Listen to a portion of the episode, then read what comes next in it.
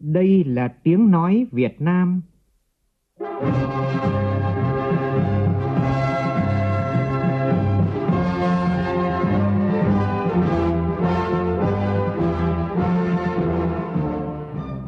là tiếng nói Việt Nam, phát thanh từ Hà Nội, thủ đô nước Cộng hòa xã hội chủ nghĩa Việt Nam.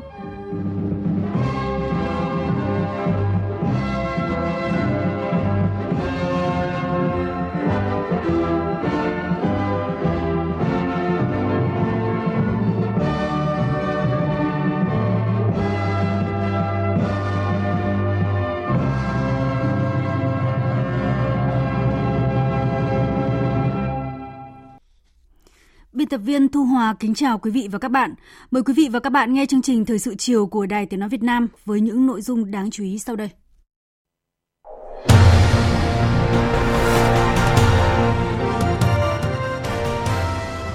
Bộ Chính trị ban hành nghị quyết về đổi mới tổ chức và hoạt động của Công đoàn Việt Nam trong tình hình mới. Thủ tướng Phạm Minh Chính điện đàm với Thủ tướng Cộng hòa Pháp Jean Castex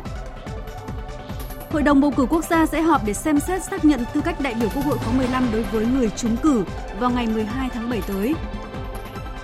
Thành phố Hồ Chí Minh kéo dài thời gian giãn cách xã hội thêm 2 tuần do dịch Covid-19 vẫn diễn biến phức tạp, trong khi giám đốc Sở Y tế Thành phố Hồ Chí Minh khẳng định lượng virus trong các ca dương tính với SARS-CoV-2 tại bệnh viện nhiệt đới thấp. Đây là dấu hiệu đáng mừng cho thấy tác dụng của vaccine. Giải ngân vốn đầu tư công nguồn vay nước ngoài tại các địa phương rất khó khăn chỉ đạt 1,73%. Trong phần tin thế giới, Hội nghị thượng đỉnh nhóm các nước công nghiệp phát triển hàng đầu thế giới G7 kết thúc với tuyên bố chung đề cập một loạt các vấn đề nóng thế giới như đại dịch Covid-19, quan hệ với Trung Quốc cũng như là chống biến đổi khí hậu. Chính phủ mới Israel tuyên thệ nhậm chức sau cuộc bỏ phiếu căng thẳng về việc thành lập chính phủ mới tại Quốc hội.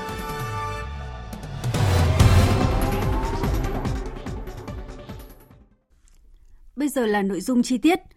Thay mặt Bộ Chính trị, Tổng Bí thư Nguyễn Phú Trọng vừa ký ban hành nghị quyết số 02 của Bộ Chính trị về đổi mới tổ chức và hoạt động của Công đoàn Việt Nam trong tình hình mới.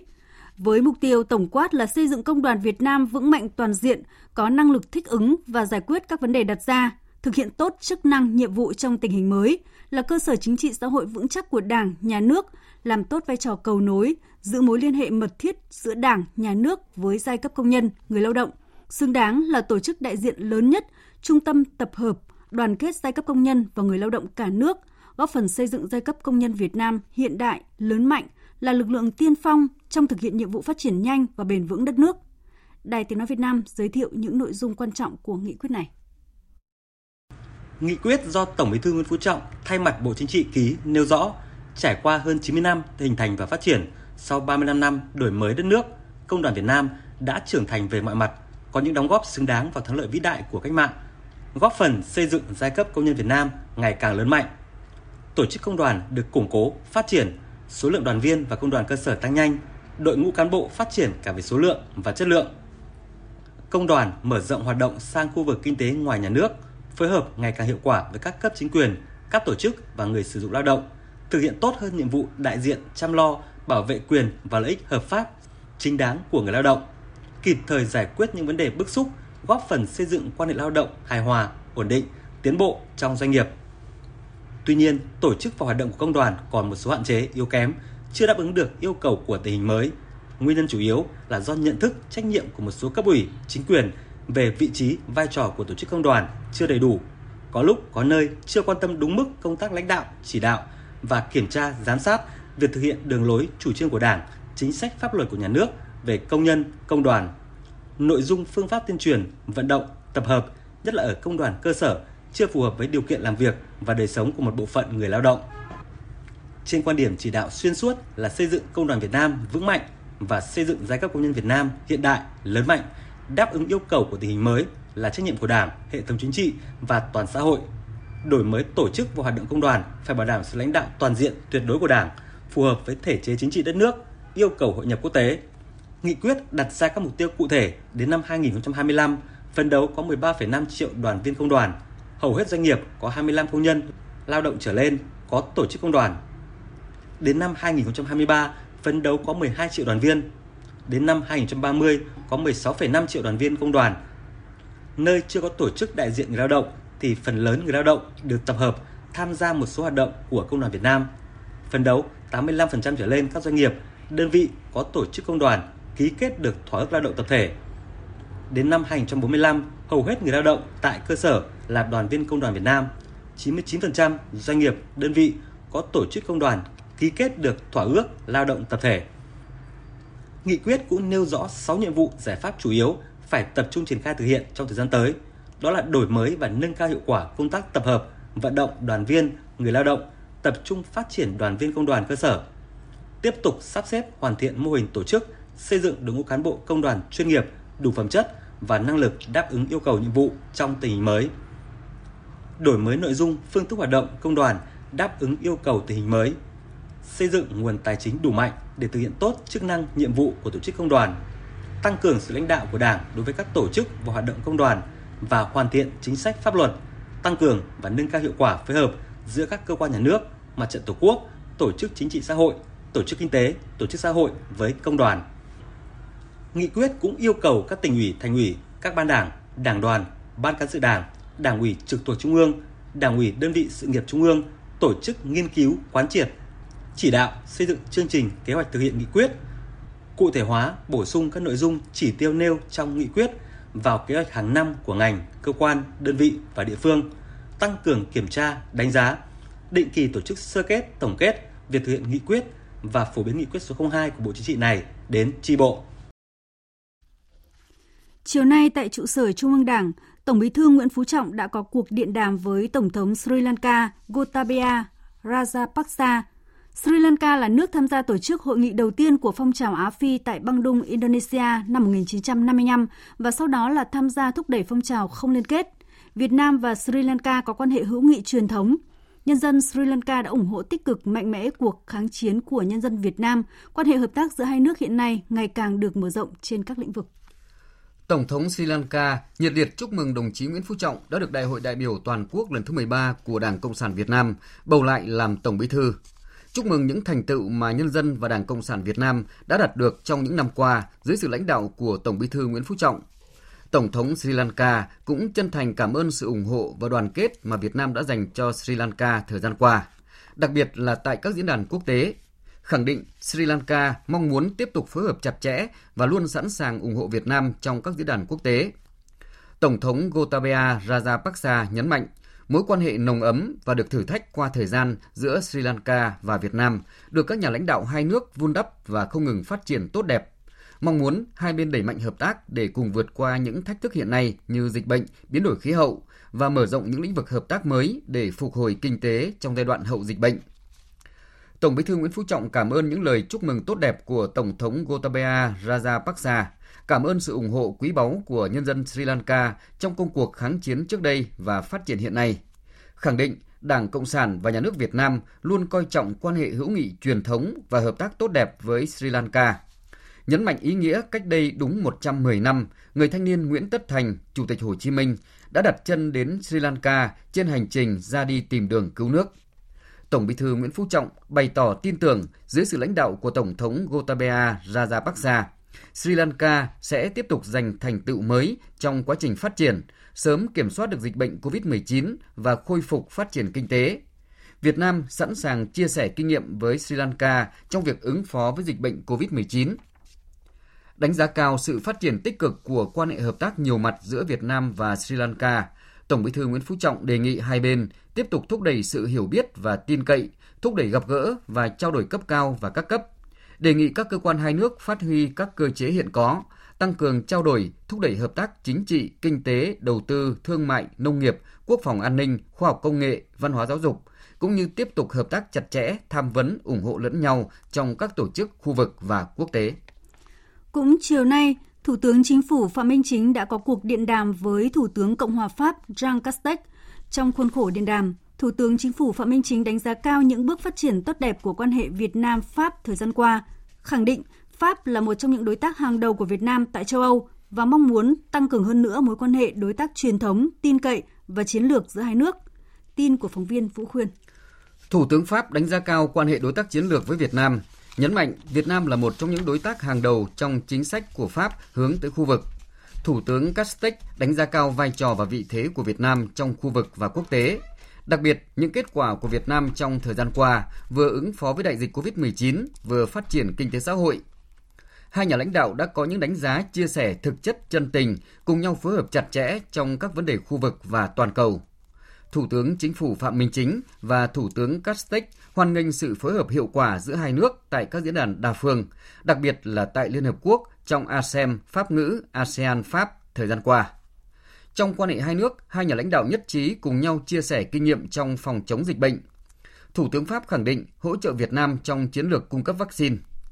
Về hợp tác kinh tế song phương, hai nhà lãnh đạo đã trao đổi nhiều biện pháp cụ thể nhằm tăng cường quan hệ hai nước, nhất trí phối hợp chặt chẽ, tích cực triển khai, tận dụng hiệu quả hiệp định EVFTA và sớm hoàn tất phê chuẩn EVIPA, tạo điều kiện cho xuất khẩu nông sản Việt Nam vào thị trường Pháp, nhất là những trái cây đang vào vụ mùa của Việt Nam hiện nay. Thúc đẩy Ủy ban châu Âu EC sớm gỡ bỏ cảnh báo thẻ vàng liên quan đến hàng thủy sản Việt Nam, phục vụ phát triển nghề cá bền vững,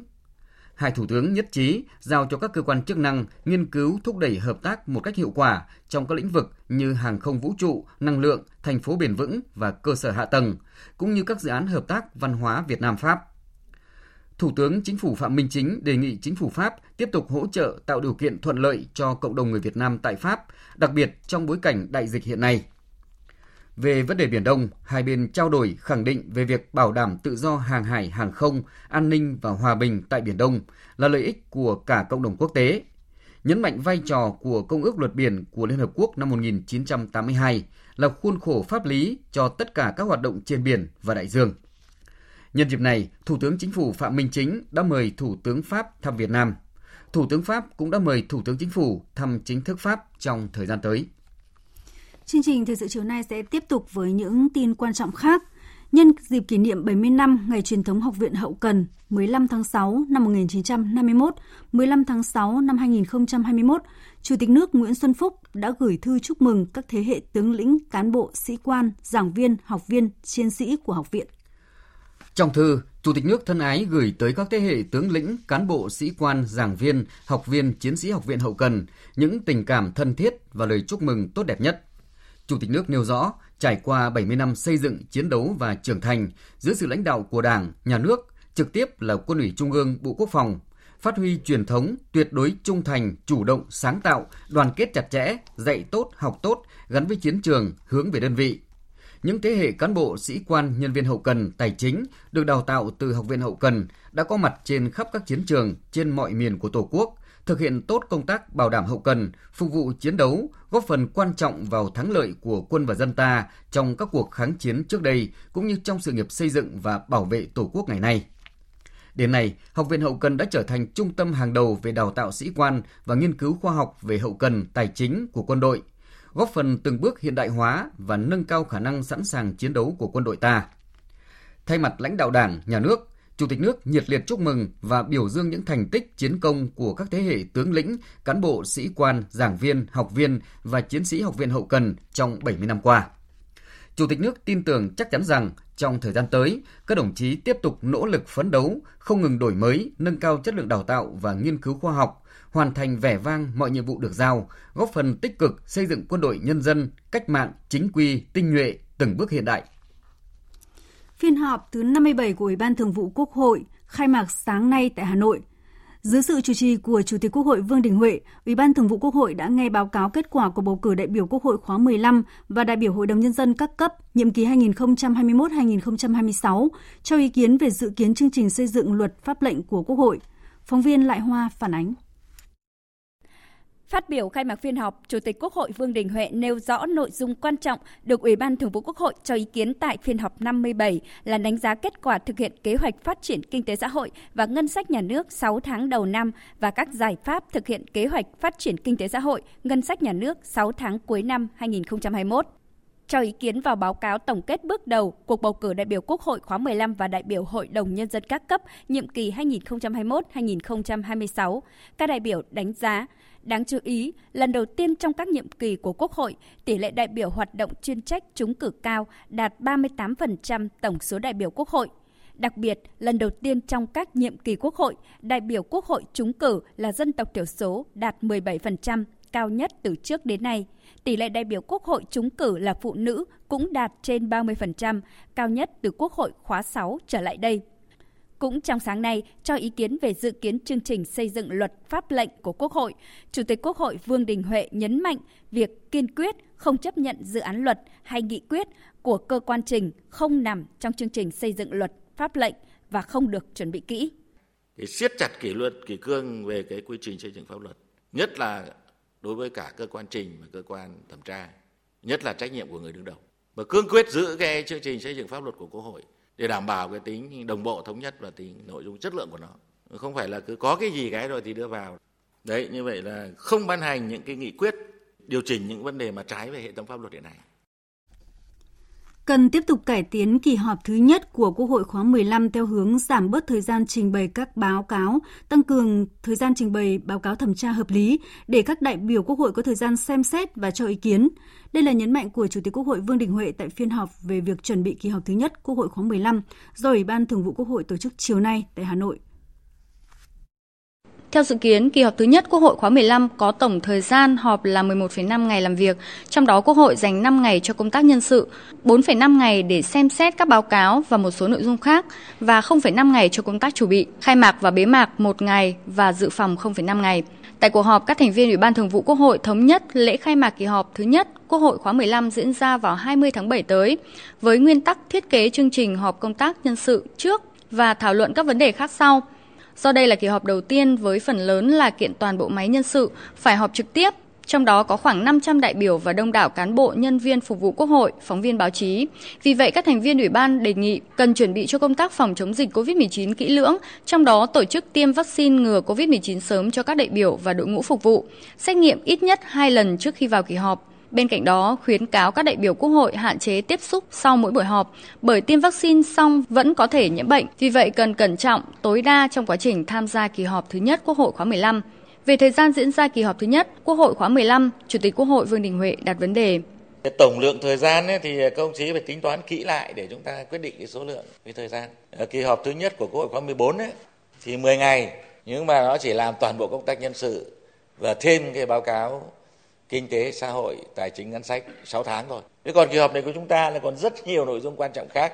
mà ta làm sớm hơn các cái kỳ họp trước. Thế cái này chúng ta phải tính toán kỹ. Lần này là chúng ta thêm các kế hoạch 5 năm, bao gồm kế hoạch phát triển kinh tế, xã hội 5 năm, đánh giá cái 5 năm trước, trình để quốc hội xem xét quyết định cái kế hoạch phát triển kinh tế, xã hội 5 năm, giai đoạn 2021 2025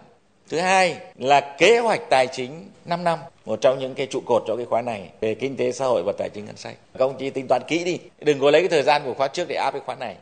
Chủ tịch Quốc hội Vương Đình Huệ cũng đề nghị cần tiếp tục cải tiến kỳ họp thứ nhất của Quốc hội khóa 15 theo hướng giảm bớt thời gian trình bày báo cáo, tăng thời gian trình bày báo cáo thẩm tra hợp lý để các đại biểu Quốc hội có thời gian xem xét và cho ý kiến. Cũng trong chiều nay, các thành viên Ủy ban Thường vụ Quốc hội cho ý kiến về dự kiến chương trình giám sát của Quốc hội, Ủy ban Thường vụ Quốc hội năm 2022. Theo đó, các thành viên Ủy ban nhất trí chương trình giám sát của Quốc hội và Ủy ban Thường vụ Quốc hội năm 2022 do Tổng thư ký Quốc hội đưa ra và cho rằng chuyên đề giám sát phù hợp bám sát quy định của hoạt động giám sát, quy chế phục vụ hoạt động giám sát gắn với những vấn đề nổi lên được đại biểu cử tri quan tâm các thành viên Ủy ban Thường vụ Quốc hội thống nhất lựa chọn 4 trong 6 chuyên đề giám sát trình Quốc hội và Ủy ban Thường vụ Quốc hội gồm việc thực hiện pháp luật về công tác lập quy hoạch giai đoạn 2021-2030, việc thực hiện chính sách pháp luật về tiết kiệm chống lãng phí, trọng tâm là về tài chính, tài sản công, mua sắm công, dịch vụ sự nghiệp công, việc thực hiện các nghị quyết của Ủy ban Thường vụ Quốc hội về sắp xếp các đơn vị hành chính cấp huyện, cấp xã theo nghị quyết số 653 của Ủy ban Thường vụ Quốc hội, sắp xếp các đơn vị hành chính cấp huyện, cấp xã trong giai đoạn 2019-2021 và việc thực hiện chính sách pháp luật về tiếp công dân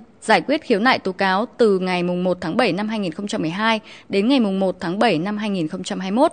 Phát biểu tại cuộc họp, Phó Chủ tịch Quốc hội Đỗ Bá Tị nhấn mạnh cùng với hoạt động giám sát chung của Quốc hội, đề nghị Hội đồng dân tộc rồi các ủy ban để các đồng chí tích cực triển khai các hoạt động giải trình. Những nội dung vấn đề bức xúc nổi lên thì cần phải làm rõ trách nhiệm của các tổ chức cá nhân, thì nghiên cứu để tổ chức các cái phiên giải trình làm rõ. Ngoài ra thì cái đề nghị của các cơ quan tiếp tục đổi mới về cách thức triển khai cái hoạt động giám sát,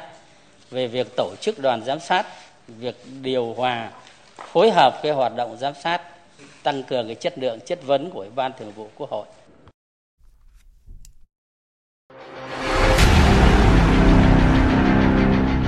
Đẩy lùi Covid-19, bảo vệ mình là bảo vệ cộng đồng.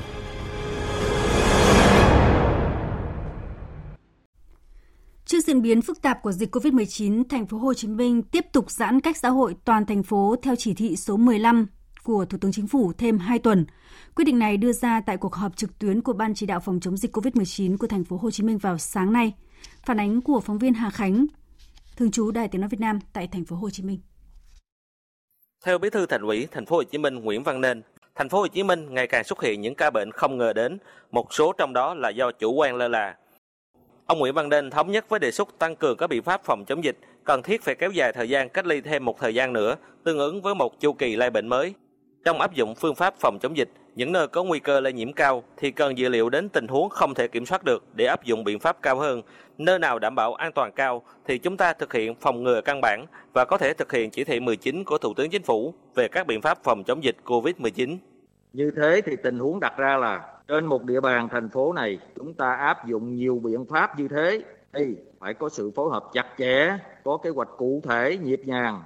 để mọi kế hoạch hành động đều phải được chủ động hạn chế tối đa thiệt hại khi không cần thiết có nghĩa là khi mọi biện pháp linh hoạt để đảm bảo thực hiện mục tiêu kép thì đồng thời phải đi kèm những cái giải pháp chặt chẽ để thực hiện nó có tính khả thi. Bí thư Thành ủy Nguyễn Văn Nên cũng đề nghị Ban chỉ đạo phòng chống dịch Covid-19 phối hợp với Viện Pasteur xét nghiệm lại ở bệnh viện Bệnh nhiệt đới Thành phố Hồ Chí Minh để chặn đứng chuỗi lây nhiễm. Phát biểu tại cuộc họp, Phó Thủ tướng Thường trực Chính phủ Trương Hòa Bình yêu cầu Thành phố Hồ Chí Minh phải tiếp tục thực hiện chỉ thị 15. Việc áp dụng chỉ thị về phòng chống dịch COVID-19 sẽ có ảnh hưởng đến kinh tế xã hội và cần phải đánh giá thực tế. Áp dụng các biện pháp cũng phải hết sức là linh hoạt. Bây giờ nếu như Gò Vấp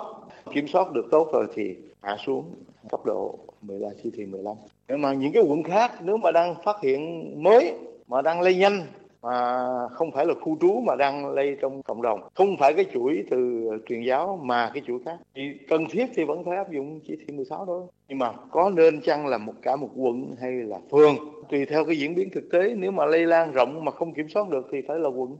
Còn nếu mà kiểm soát được nó chỉ ở phạm vi phường thì ta áp dụng đối với phường thôi.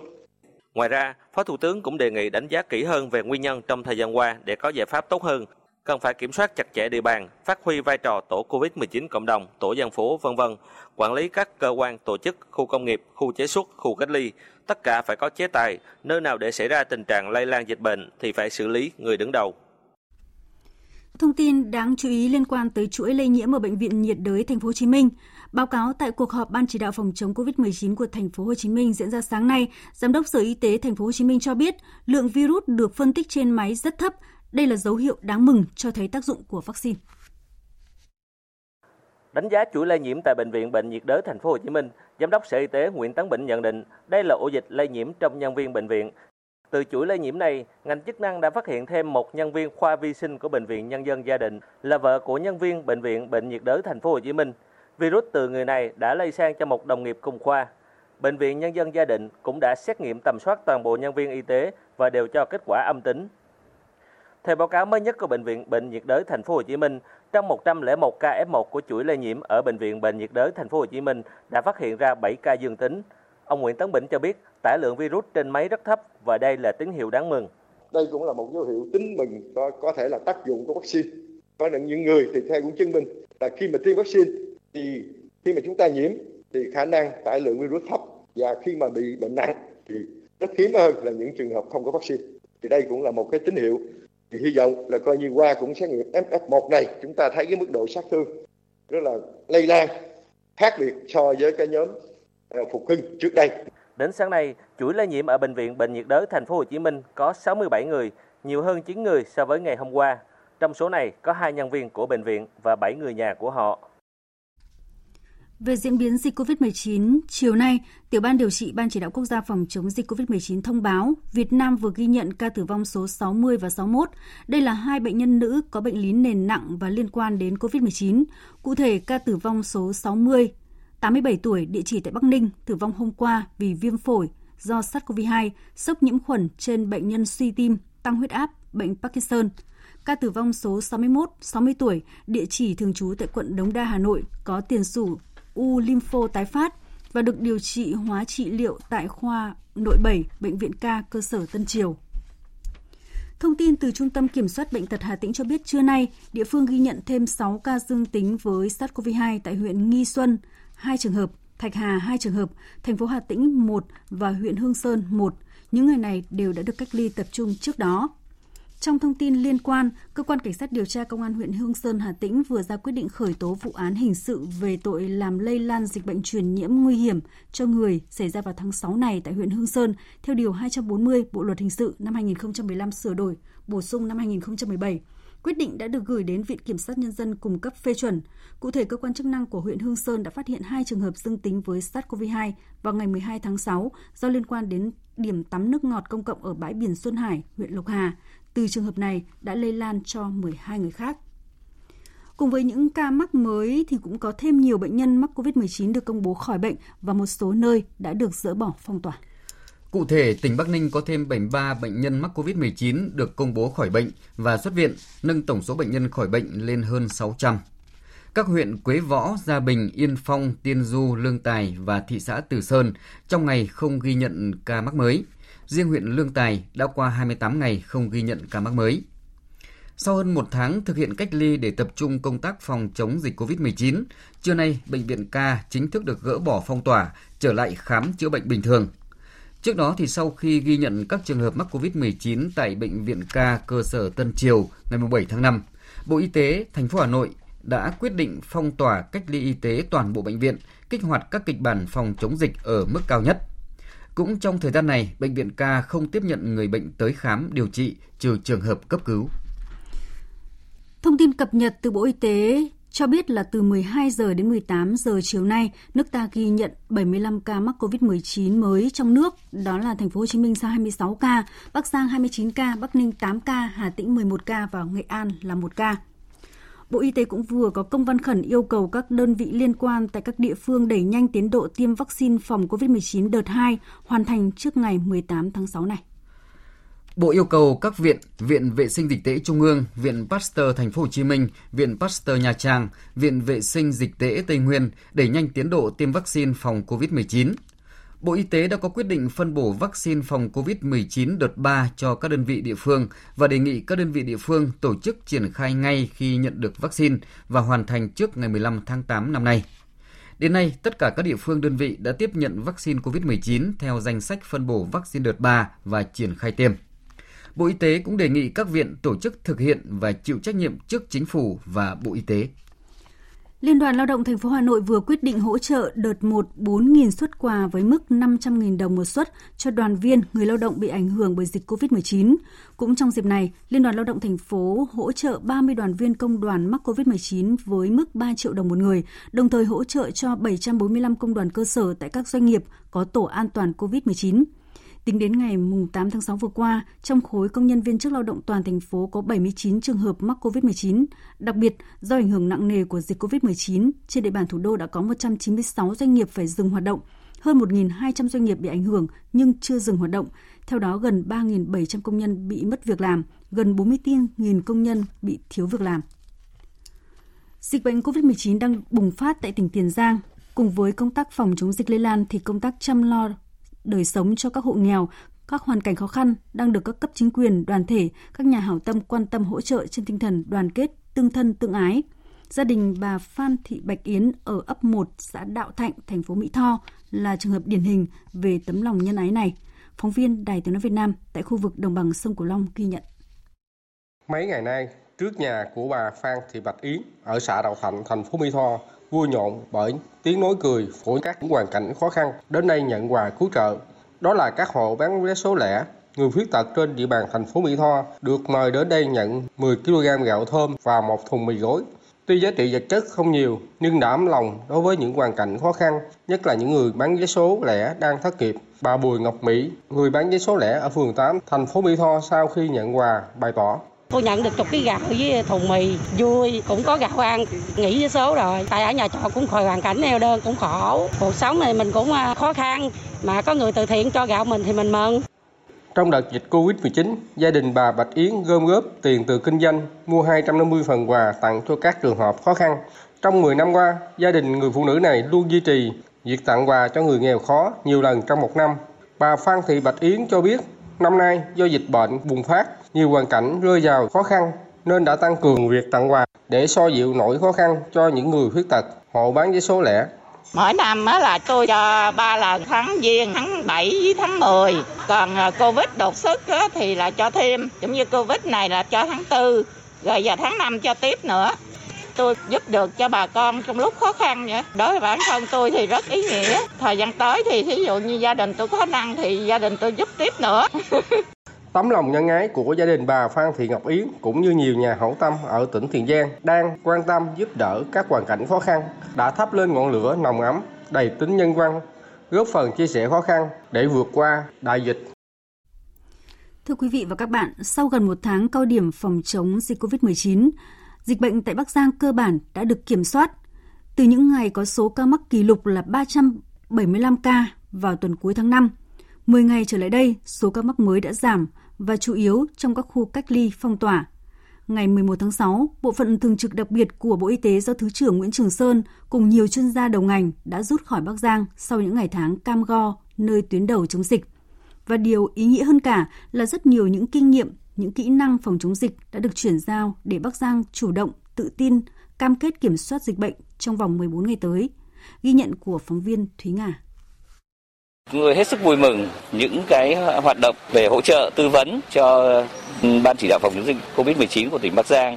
đã đạt được những cái kết quả mà chúng tôi cũng nghĩ là hết sức tự hào và đáng phấn khởi bước đầu là tất cả các thành viên cũng như tất cả các tình nguyện viên Ngày chia tay tỉnh Bắc Giang, Thứ trưởng Nguyễn Trường Sơn, người từng giữ cương vị trưởng bộ phận thường trực đặc biệt của Bộ Y tế tại các tâm dịch Đà Nẵng, Hải Dương và giờ là Bắc Giang đã bày tỏ niềm vui và niềm tin chiến thắng sau hơn 20 ngày đồng cam cộng khổ chống COVID-19 mang biến chủng Anh, Ấn Độ lây lan với tốc độ nhanh và mạnh hoành hành tại địa phương này.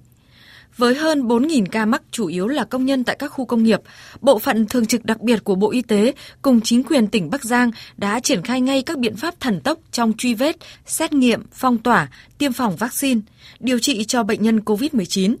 Số nhân viên y tế khắp cả nước về hỗ trợ tâm dịch Bắc Giang lên tới 2.500 người – với sự hỗ trợ đó, chỉ trong vòng 7 ngày, Bắc Giang đã tiêm được hơn 170.000 mũi vaccine cho lực lượng tuyến đầu và công nhân tại các khu công nghiệp, vượt chỉ tiêu sớm hơn 2 ngày so với kế hoạch. Điều quan tâm của địa phương lúc này là làm sao điều trị thành công các ca bệnh nặng và kiểm soát lây nhiễm chéo tại các khu cách ly đã được ông Nguyễn Trọng Khoa, Phó Cục trưởng Cục Quản lý Khám chữa bệnh và ông Dương Chí Nam, Phó Cục trưởng Cục Quản lý Môi trường Y tế, thành viên Bộ phận Thường trực đặc biệt, chia sẻ kinh nghiệm cho các đồng nghiệp tại Bắc Giang. Với à, số bệnh nhân tương đối lớn, cần phải tiếp tục hoàn thiện để duy trì cái hoạt động của hai cái đơn vị hồi sức tích cực để sẵn sàng thu dung những trường hợp mà có dấu hiệu chuyển biến nặng. Các cái đội à, hỗ trợ tinh nhuệ của Trung ương sẽ phải tiếp tục hỗ trợ chuyển giao kỹ thuật, à, làm chủ được cái kỹ thuật để tiếp tục điều trị cho bệnh nhân. Chúng tôi ngay lập tức xây dựng một cái phần mềm, phần mềm quản lý giám sát cập nhật trực tuyến để quản lý 250 khu cách ly như thế nào. Hàng ngày các khu cách ly cập nhật báo cáo qua hệ thống điện tử của chúng tôi để chúng tôi phân tích tình hình. Khu cách ly nào có nguy cơ, có nguy cơ cao và phải có những cái giải pháp đáp ứng ngay lập tức các cái tổ giám sát sẽ trực tiếp đi xuống đó để triển khai những cái biện pháp để giãn cách phòng lây nhiễm chéo trong cái khu cách ly tập trung. Và các anh em đã có những cái kiến thức và cách cách thức quản lý rất là tốt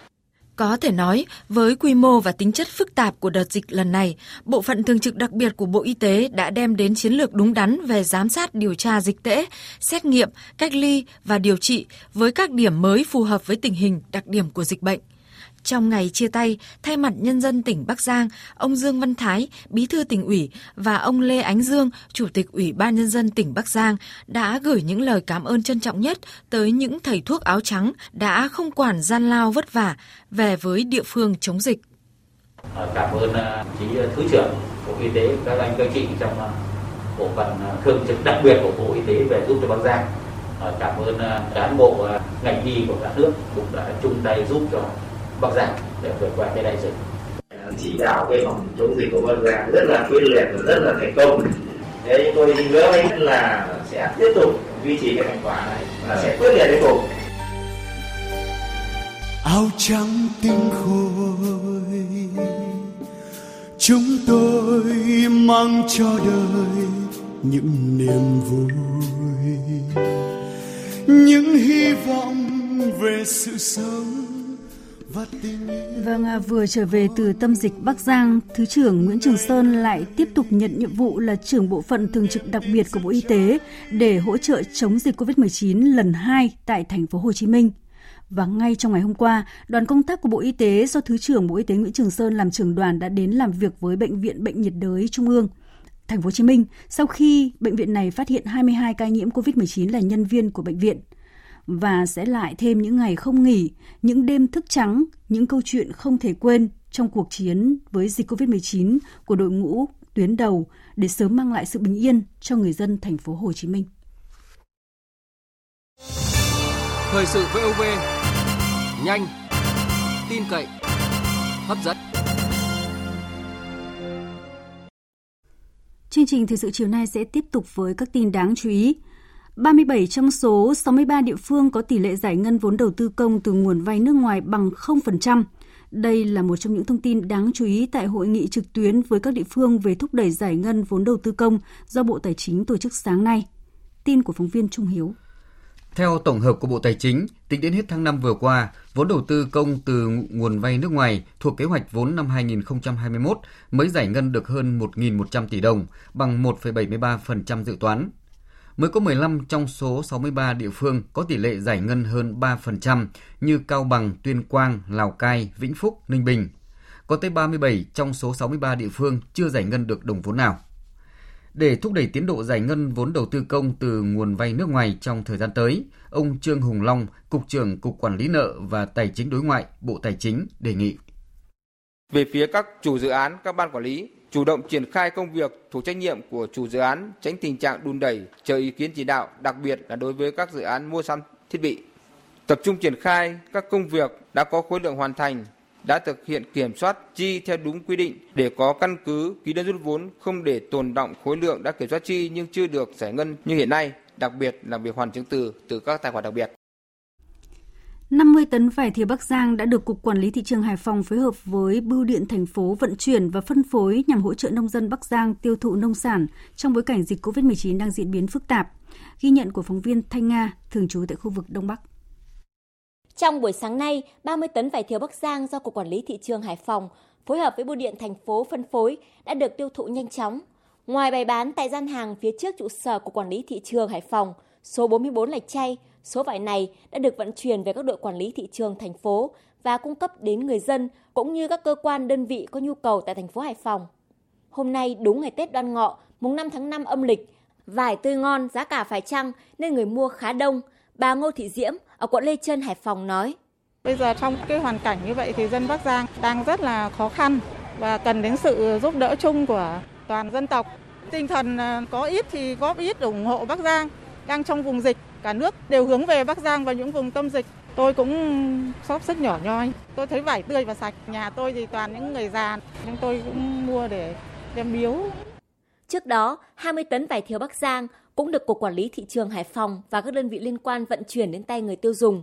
Hoạt động này nằm trong chương trình hỗ trợ tiêu thụ 3.000 tấn vải thiều Bắc Giang do Tổng cục Quản lý Thị trường Bộ Công Thương phối hợp với Tổng công ty Bưu điện Việt Nam triển khai nhằm hỗ trợ nông dân Bắc Giang vượt qua khó khăn, ổn định kinh tế trong bối cảnh dịch COVID-19 đang diễn biến phức tạp tại địa phương này. Ông Nguyễn Bá Lộc, Phó Cục trưởng Cục Quản lý Thị trường Hải Phòng cho biết, toàn bộ khâu thu hái, vận chuyển vải đều được thực hiện đảm bảo các quy định về phòng chống dịch bệnh. Biêu điện Hải Phòng thì chịu trách nhiệm vận chuyển từ đầu Bắc Giang về Hải Phòng.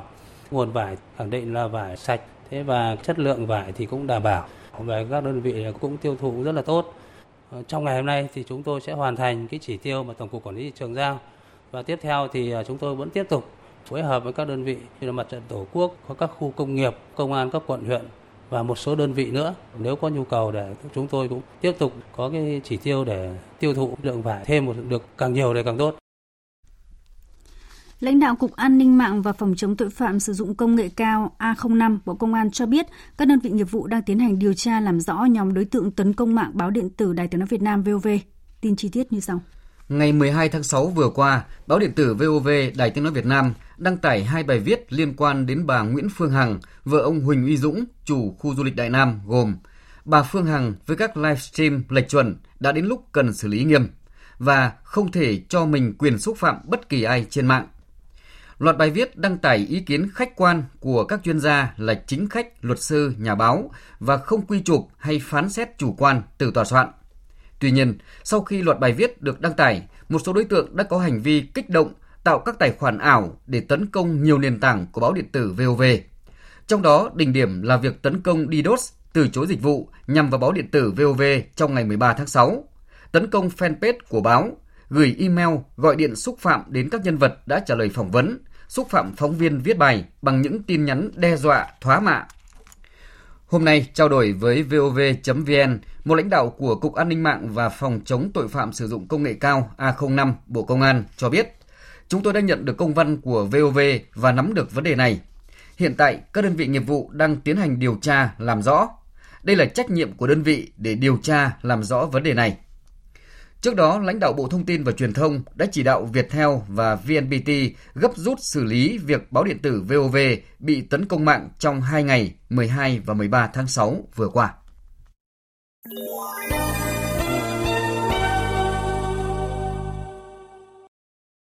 Xin được chuyển sang phần tin thế giới. Tại hội nghị của Tổ chức Hiệp ước Bắc Đại Tây Dương NATO diễn ra hôm nay tại Bỉ, các nhà lãnh đạo của tổ chức này hy vọng mở ra một chương mới trong mối quan hệ xuyên Đại Tây Dương. Đây là một chương trình nghị sự tham vọng được đưa ra bao gồm kế hoạch cải cách NATO và chiến lược mới trong mối quan hệ với Trung Quốc.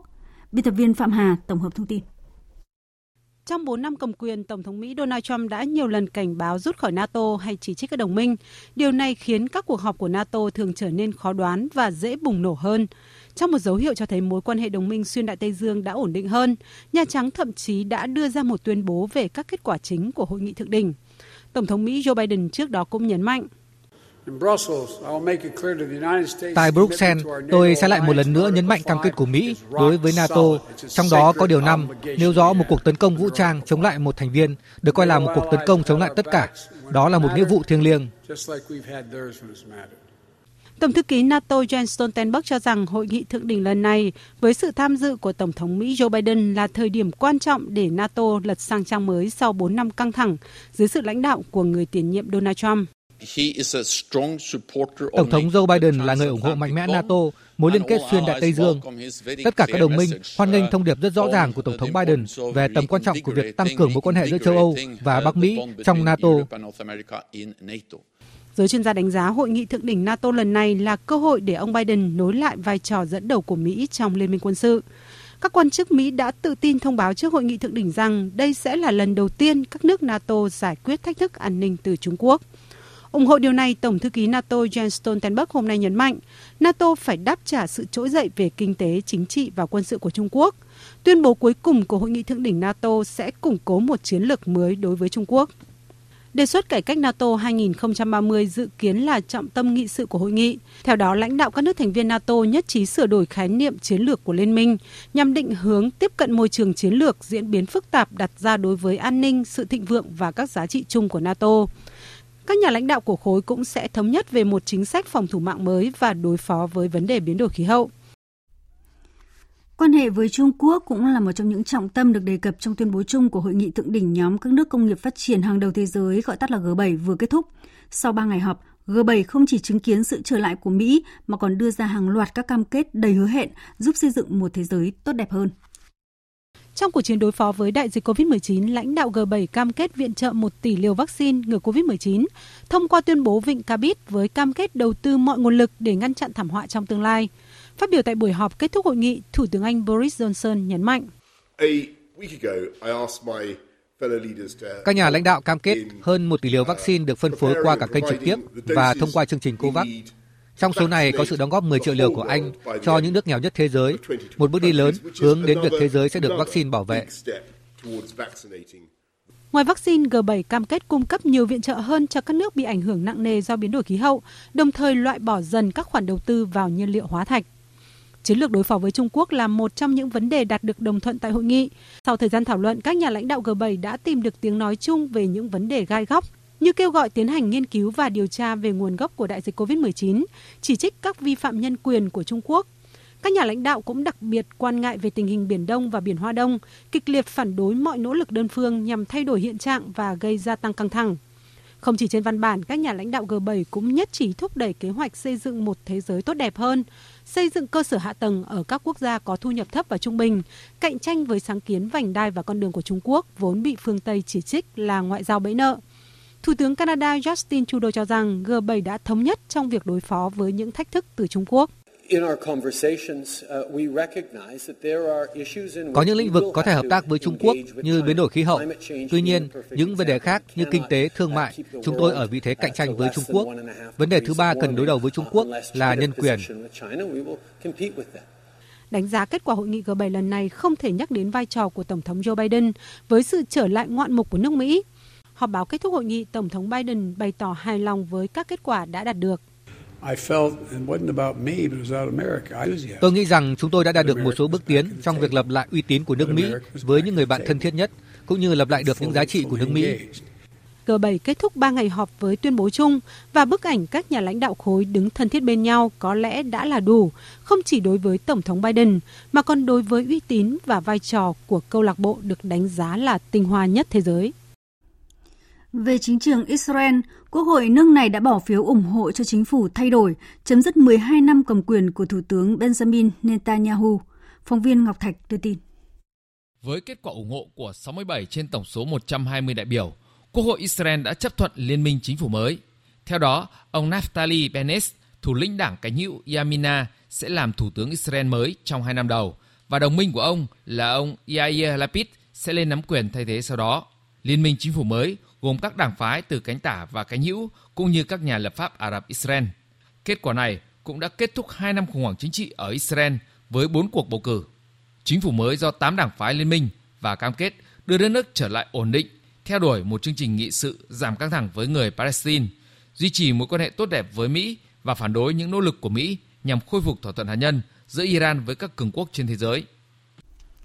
Liên hoan phim quốc tế Berlin lần thứ 71 vừa diễn ra theo cách đầy bất ngờ khi các giải thưởng danh giá chỉ được trao tặng sau khi công bố tới 3 tháng. Diễn ra trong bối cảnh dịch bệnh COVID-19 đang có xu hướng giảm bớt tại châu Âu, lễ trao giải được tổ chức trực tiếp đã đem lại không khí ít cảm xúc cho cả người đoạt giải lẫn khán giả tham dự.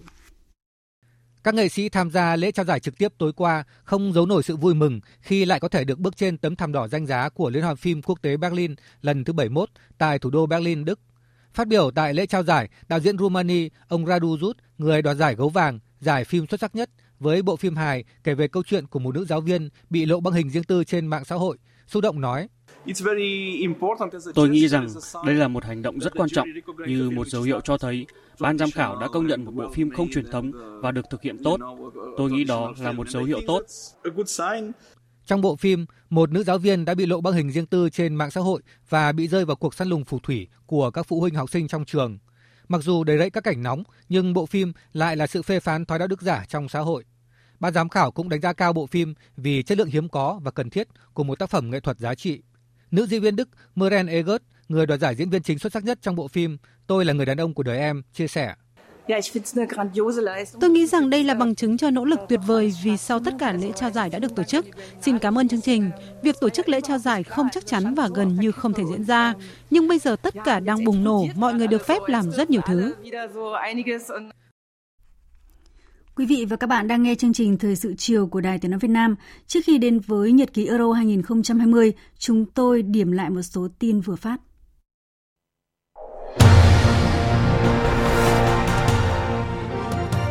Cuộc điện đàm chiều nay với Tổng thống Sri Lanka, Tổng bí thư Nguyễn Phú Trọng đề nghị hai bên tiếp tục thúc đẩy sự hiểu biết và tin cậy, thúc đẩy gặp gỡ và trao đổi cấp cao và các cấp, đề nghị các cơ quan hai nước phát huy các cơ chế hiện có, tăng cường trao đổi thúc đẩy hợp tác chính trị, kinh tế, đầu tư, thương mại, nông nghiệp, quốc phòng, an ninh, khoa học công nghệ, văn hóa giáo dục, vân vân. Cũng chiều nay, Thủ tướng Chính phủ Phạm Minh Chính đã có cuộc điện đàm với Thủ tướng nước Cộng hòa Pháp Jean Castex Tại cuộc điện đàm, hai bên đã nhất trí cùng nhau chia sẻ kinh nghiệm phòng chống dịch bệnh. Thủ tướng Pháp khẳng định hỗ trợ Việt Nam trong chiến lược cung cấp vaccine. Về hợp tác kinh tế song phương, hai nhà lãnh đạo đã trao đổi nhiều biện pháp cụ thể nhằm tăng cường quan hệ hai nước, nhất trí phối hợp chặt chẽ, tích cực triển khai tận dụng hiệu quả hiệp định EVFTA và sớm hoàn tất phê chuẩn EVIPA.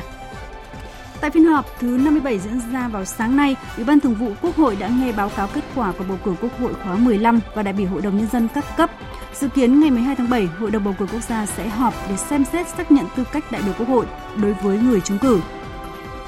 Thành phố Hồ Chí Minh kéo dài thời gian giãn cách xã hội thêm 2 tuần do dịch Covid-19 vẫn diễn biến phức tạp. Trong khi Giám đốc Sở Y tế Thành phố Hồ Chí Minh khẳng định tải lượng virus trong các ca dương tính với SARS-CoV-2 tại bệnh viện nhiệt đới rất thấp. Đây là dấu hiệu đáng mừng cho thấy tác dụng của vaccine. Hội nghị thượng đỉnh nhóm các nước công nghiệp phát triển hàng đầu thế giới G7 kết thúc với tuyên bố chung đề cập một loạt các vấn đề nóng thế giới như là đại dịch Covid-19, quan hệ với Trung Quốc cũng như chống biến đổi khí hậu. Quốc hội Israel chính thức thông qua chính phủ mới là liên minh của 8 đảng do ông Natalie Bennett làm thủ tướng trong 2 năm đầu nhiệm kỳ, sau đó chuyển quyền lãnh đạo cho ông Yair Lapid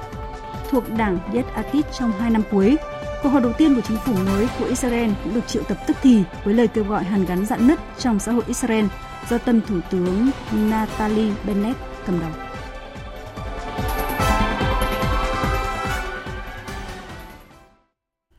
Tiếp nối ngay sau đây sẽ là nhật ký Euro 2020.